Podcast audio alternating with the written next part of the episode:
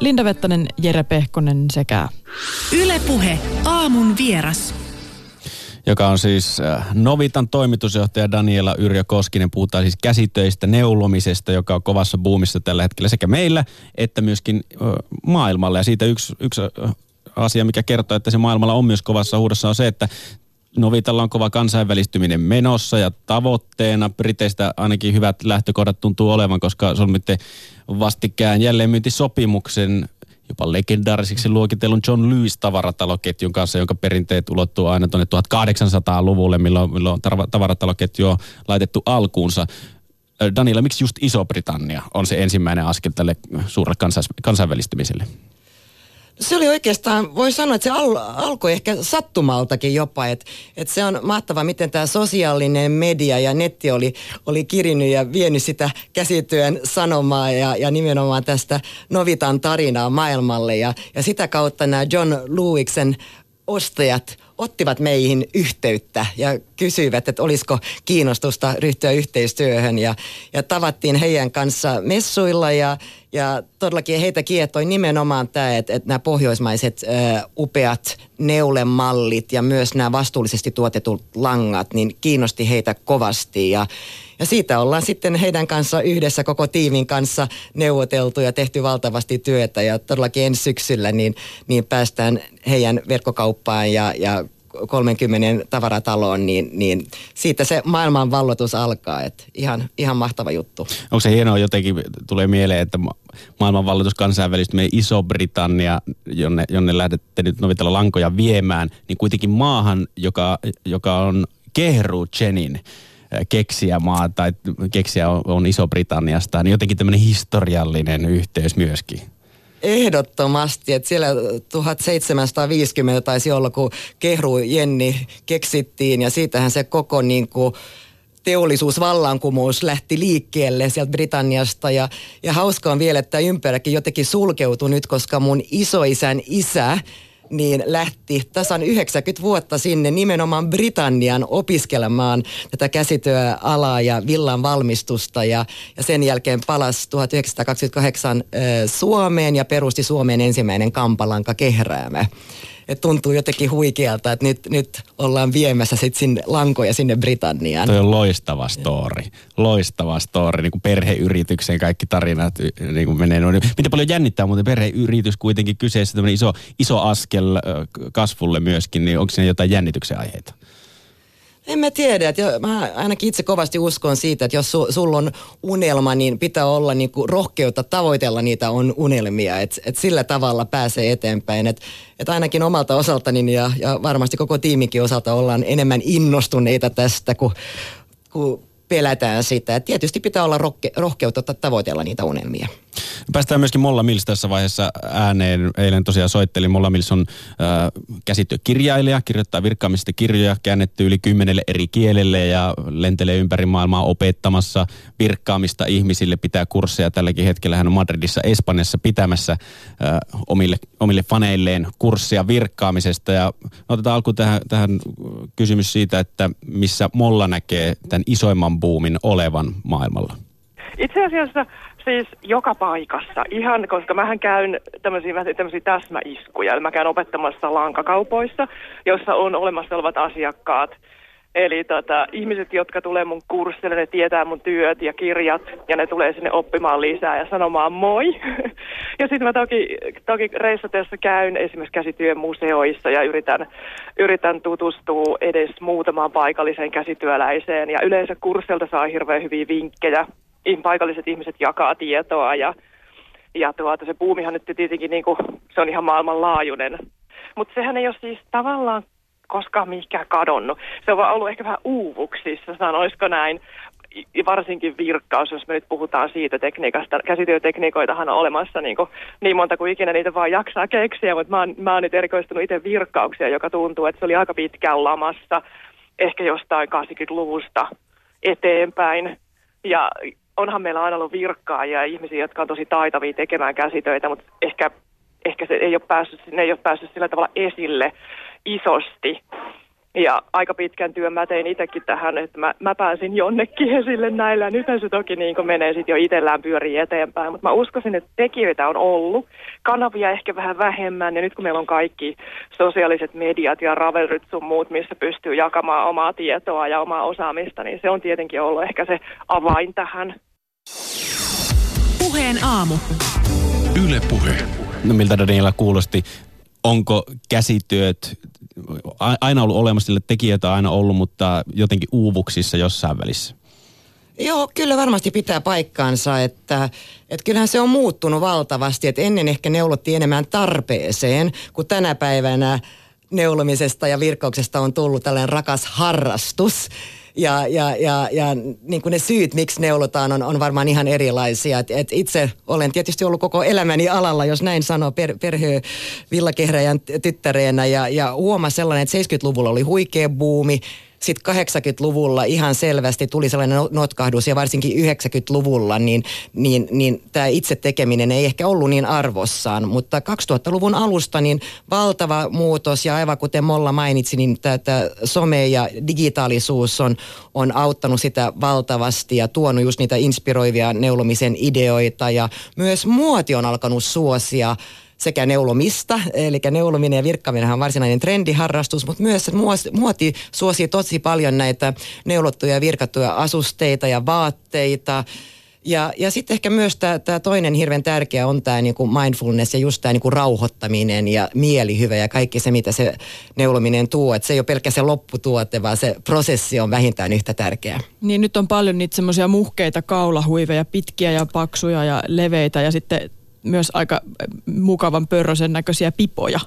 Ehdottomasti, että kyllä niin kuin talven yksi suurimpia trendejä on ollut just nämä, nämä pitkät ää, kaulahuivit ja, ja, ja niissä kaiken maailman hapsuja ja nämä muhkupipot ja muhkuneuleet, että jotenkin halutaan niin kuin käpertyä niihin neuleiseen. Ja, ja, ja tietysti nämä, nämä villasukathan on sellainen, varsinkin suomalaisella on sellainen kestosuosikki. Ja villasukkia neulotaan ihan ympäri vuoden ja se, mikä on ollut tosi hauska huomata, että myös tämä villasukkabuumi on myös taas levinnyt täältä Suomesta maailmalle.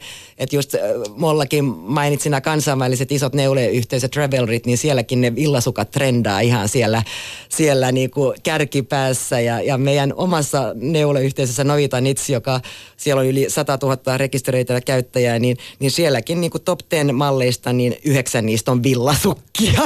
Niin, eikä ainoastaan perinteisessä merkityksessä niin kuin kotona kivasti villasukat jalka ja olla lämpimässä peiton alla tyylisesti takkatulen ääressä loikoillaan, vaan yhtäkkiä villasukista on tullut urheilujalkineita myöskin, näitä villasukkajumppia ja Daniel sanoi teille, että villasukissa juostaan lenkkejäkin nykyään. Kyllä, kyllä ja, ja ensi vuonna on kulma tulmassa Suomen mestaruus tässä villasukkajuoksussa.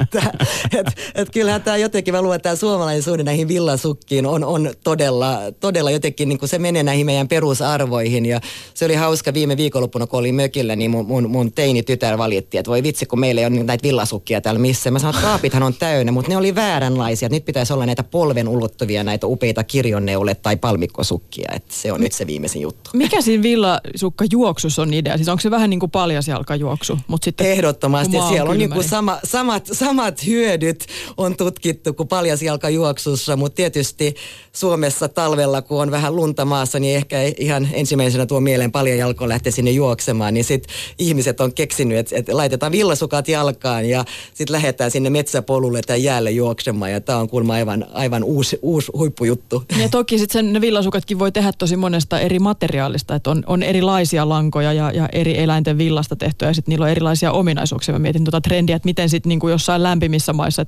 villasukat trendaako ne sielläkin? Kyllä ne trendaa, kyllä ne trendaa ihan niin kuin ympä, ympäri maailmaa tällä hetkellä. Ja ehkä se on enemmän, toisaalta täytyy myös miettiä, että kun puhuttiin Britanniasta jossain, niin, niin siellä niin kuin, kyllä sielläkin ja koko Euroopassa on ollut aika kylmä talvi, että kyllä niitä villasukkia tarvitaan, mutta ehkä sitten on tullut myös enemmän tällainen niin kuin muotiasuste myöskin, että, että varmaan siitäkin se johtuu. Ja sitten myös se tekemisen ilo. Ja värejäkin on tullut tosi paljon, näkee nyt enemmän. Ennen oli aina harmaa tai musta, kun lähti jotain neulomaan, mutta nyt on pastellivärejä ja vähän neonvärejä ja muita. Ehdottomasti, että kyllähän tämä just tämä muoti, muoti vaikuttaa tosi paljon ja mekin seurataan niitä globaalia muotitrendejä ja, ja halutaan tuoda myös näille villasukkalangoille näitä upeita uusia värejä ja muistan itse, kun aloitin Novitalla 80-luvulla, niin, niin silloin oli just nämä harmaat, harmaat langat ja villasukat oli siellä, siellä ykkös, ykköspaikalla, mutta nyt niiden lisäksi on todellakin tullut kaikki nämä ihanat muotivärit, trendivärit ja myös on tullut tosi paljon näitä kirjavia ja, ja monivärisiä lankoja, eli ihan yhdestä lankakerästä niin, niin saat valmiit raitasukat tai kirjoneulesukat tai et, et, tämän tyyppisiä ajatuksia. Mitä värejä nyt on tulossa? No kyllähän nyt keväällä niin on tosi paljon näitä erilaisia pastellivärejä, keltaisia, pinkkejä, punaisia ja, ja kyllä se jatkuu siihen ensi syksyyn, että, että kyllä just nämä erilaiset punaiset, pinkit ja sitten tietysti nämä, nämä maanläheiset värit, nämä vihreät on, on, on tosi vahvasti tulossa. Daniela Yrjö Koskinen, te varmasti seuraatte ö, sosiaalisen median kautta myöskin asiakaskuntaa, dataa siitä, että ketä siellä pyörii. Niin kuin sanottu, että sosiaalinen media on yksi iso avain siihen, että neulominen tällä hetkellä on niin muodikasta. Niin minkälaista, miten se data näyttää, että miten asiakaskunta on tavallaan muuttunut? Onko se muuttunut nuorempaan suuntaan? Onko sukupuoli jakauma jotenkin muuttunut? Ehdottomasti, että, että kyllä, me, kyllä me nähdään sitä, että esimerkiksi meidän verkkoyhteiskunta pystyy katsoa, että ketä siellä käy ja niin, niin siellä on ihan selvästi nuorentunut se porukka ja, mä, ja eli sanotaan noin 3-5 vuotta sitten, niin suurin käyttäjäryhmä oli 50 plus ja tänä päivänä niin ylivoimaisesti suurin käyttäjäryhmä on 25-35-vuotiaat. Et siitä olemme tosi iloisia, että on tapahtunut ja viedä näitä käsityöperinteitä eteenpäin. Ja, ja se, mikä on myös ollut hauska ja ilonaihe, että myös miehet on alkanut neulomaan ja virkkaamaan ja, ja tällä hetkellä noin 10 prosenttia niistä meidän kävijöistä on, on miehiä. Et se, on, se on myös tosi upea juttu. Voitaisiin kuunnella Mollalta jälleen kommenttia siitä, kun kysyin häneltä myöskin, että miten jakauma miehet versus naiset näkyy hänen kursseillaan? No eipä oikeastaan. Mä aina toivoisin, että tulisi enemmän miehiä kurssille myöskin. Että Japanissa mun työpajalla oli yksi kahdeksanvuotias poika ja siinä se, että mulla oli sentään 160 oppilasta siellä. Mutta tota, aika vähän on miehiä. Mä en, onko se kenties siitä johtuvan, että miehet vielä pitää käsityöharrastuksensa salassa vai mikä se mahtaa olla. Toki mun työt on aika semmoisia naisten makuun sopivampia. Ehkä vaikka mun kolmoskirjahan on suunnattu miehille, mutta mä aika harvoin opetan niitä niin kyseenomaisia malleja. Ja pidetäänkö sitä harrastamista vähän naisellisena jossain tämmöisissä machokulttuureissa, mitä esimerkiksi Espanjassa ja latinalaisessa Amerikassa varsinkin on? No mä toivoisin, että ei, mutta kyllähän se saattaa hyvin olla sillä tavalla, mutta sitten esimerkiksi Instagramista löytyy ihan hirvittävän paljon mieskäsityöläisiä, jotka tekee ihan mahtavaa työtä. Et miehen, miehessä ja miehen, mieskäsityöläisiä ja naisen ero saattaa olla siinä, siinä niin tekniikassa, että miehet tekee todella teknisiä, hienoja töitä ja naiset tekee ehkä enemmän semmoisia nopeampia, kahdenlaista kärjistystä, mutta, mutta tota, jos mulla olisi enemmän mieskurssilaisia, niin mä osaisin kertoa tähän paremmin. Mutta siis mie, mies, mieskäsityö on aika teknistä ja hienoa. Puheen aamu. Yle Puhe. Niin tuo miesten kiinnostus on myös mielenkiintoinen juttu, että kuinka paljon se Daniela näet esimerkiksi tämän Suomen olympiajoukkojen vaikutusta siihen, että miehiäkin on selkeästi nousussa. Miehiä kiinnostaa neulominen, kun Suomen lumilautamaajoukkue puhuu hyvin vahvasti sen puolesta, että neulominen on mukavaa hommaa.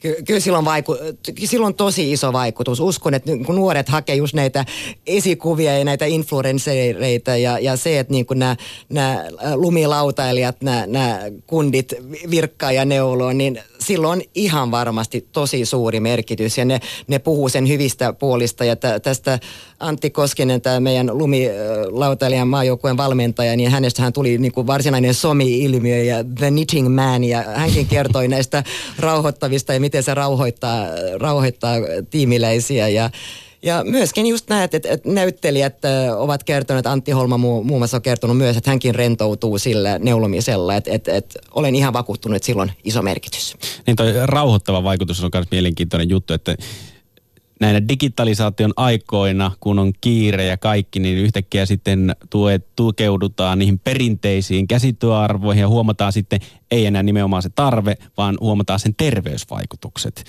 Ja siitä on paljon tutkimuksiakin tehty. Mi- mihin neulominen vaikuttaa, kun puhutaan hyvinvoinnista?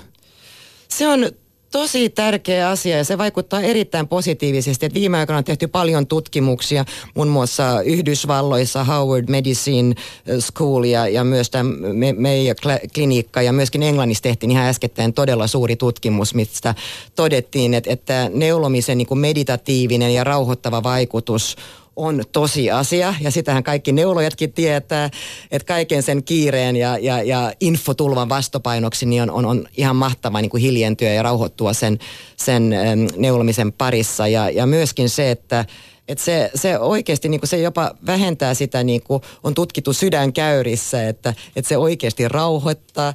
On jopa väitetty, että, että alentaa stressiä ihan varmasti ja, ja myöskin se on niin herkkoruokkaa aivoille, että on, on jopa huomattu, että se, se, sitä Alzheimeria ja tällaisten sairauksien niin kuin auttaa siihen myös todella hyvin. Ja myös tähän yksinäisyyteen, mistä oli puhetta, niin, niin siihen myös, että se neulominen niin kuin luo sellainen meditaavinen tila. Että mä oon useasti sanonut, että, että, että neulominen on uusi jooga niin pitäisikö jossain tämmöisissä terveysneuvonnoissa niin antaa ohjeena se, että, että, että mikäli on kovia stressinoireita, niin totta kai niin pitää lääketieteellisesti suhtautua vakavasti ja kaikin puolin näin, mutta onko yksi, yksi vaihtoehto, että sitä suositeltaisiin, että kokeili jotain käsillä tekemistä. Ei se välttämättä tarvi olla neulomista, mutta jotain muuta tällaista. Ehdottomasti. Ja, ja onneksi puhutaan nyt tosi paljon myös. Ja, ja tiedän, että monetkin suosittelee ilman muuta käsitöitä. Että et, et kyllä se niin kuin on aivossa tutkittu, että et silloin ja Suomessakin aivotutkija Minna Huotilainen on huomannut saman asian. Että et, et se on mun mielestä tosi hienoa, että tästä puhutaan. Ja, ja koska sillä oikeasti on terveysvaikutteita. Kuinka paljon sitä markkinoinnissa käytetään tänä päivänä, kun näitä tutkimuksia on tullut, niin ei ainoastaan, ei ainoastaan sitä, että, että, että langoista voi tehdä vaatteita, vaan myöskin tätä hyvinvointipuolta käytetään. Sitä on, sitä on viime aikana tosi paljon ollut mediassa ja myös maailmanlaajuisesti on ollut juttuja tästä ja, itse tietysti Novitalla myös pyritään tuomaan tämä, nämä hyvät, hyvät asiat esille niin paljon kuin mahdollista. Suomalaisuus on myös teillä iso juttu, kun, kun kansainvälistymistä lähdette hakemaan. Ja Molla Mills tietää myöskin sen, että miten suomalaisuus tuolla ulkomailla oikein tepsii. Niin kuunnellaan tähän väliin, että minkä takia suomalaisuus on Mollan mielestä se juttu maailmalla. Mä, siis mehän ollaan periaatteessa edelläkävijöitä siinä, että Suomessa on peruskoulussa käsityöopetusta. Se on aika harvinaista. Mä kävin kerran Pariisissa opettamassa. Ihmiset eivät edes tienneet mun kurssilla, että mikä on virkkuukoukku. Eli, eli se oli jotenkin se oli tosi huvittava tilanne, koska en mä ottanut huomioon, että siellä ei ole ollut peruskoulussa käsityötä. Ja nyt mä sen tiedän ja nyt mä otan sen aina kurssilla huomioon. Mä kysellään aina, että ketkä on virkanneita aikaisemmin ja kelle tämä on tuttua, koska paljon käy semmoisia ihan ihan tota, uusia tulokkaita mun työpajoille myöskin. Mutta Suomessahan on aina se, että meillä kaikki osaa, ainakin ketjusilmukoita virkata. Lähtökohta on aika hyvä. Niin tunnetteko suomalaista käsityötaitoa, sitä perinnettä, niin kuinka paljon sitä tunnetaan maailmalla? No ehkä, ehkä kyllä Suomessa, Suomesta tiedetään siellä, meillä on hyvä opetusjärjestelmä, mutta välttämättä ei tiedetä sitä, että meillä edelleen opetetaan kouluissa myös näitä kädentaitoja.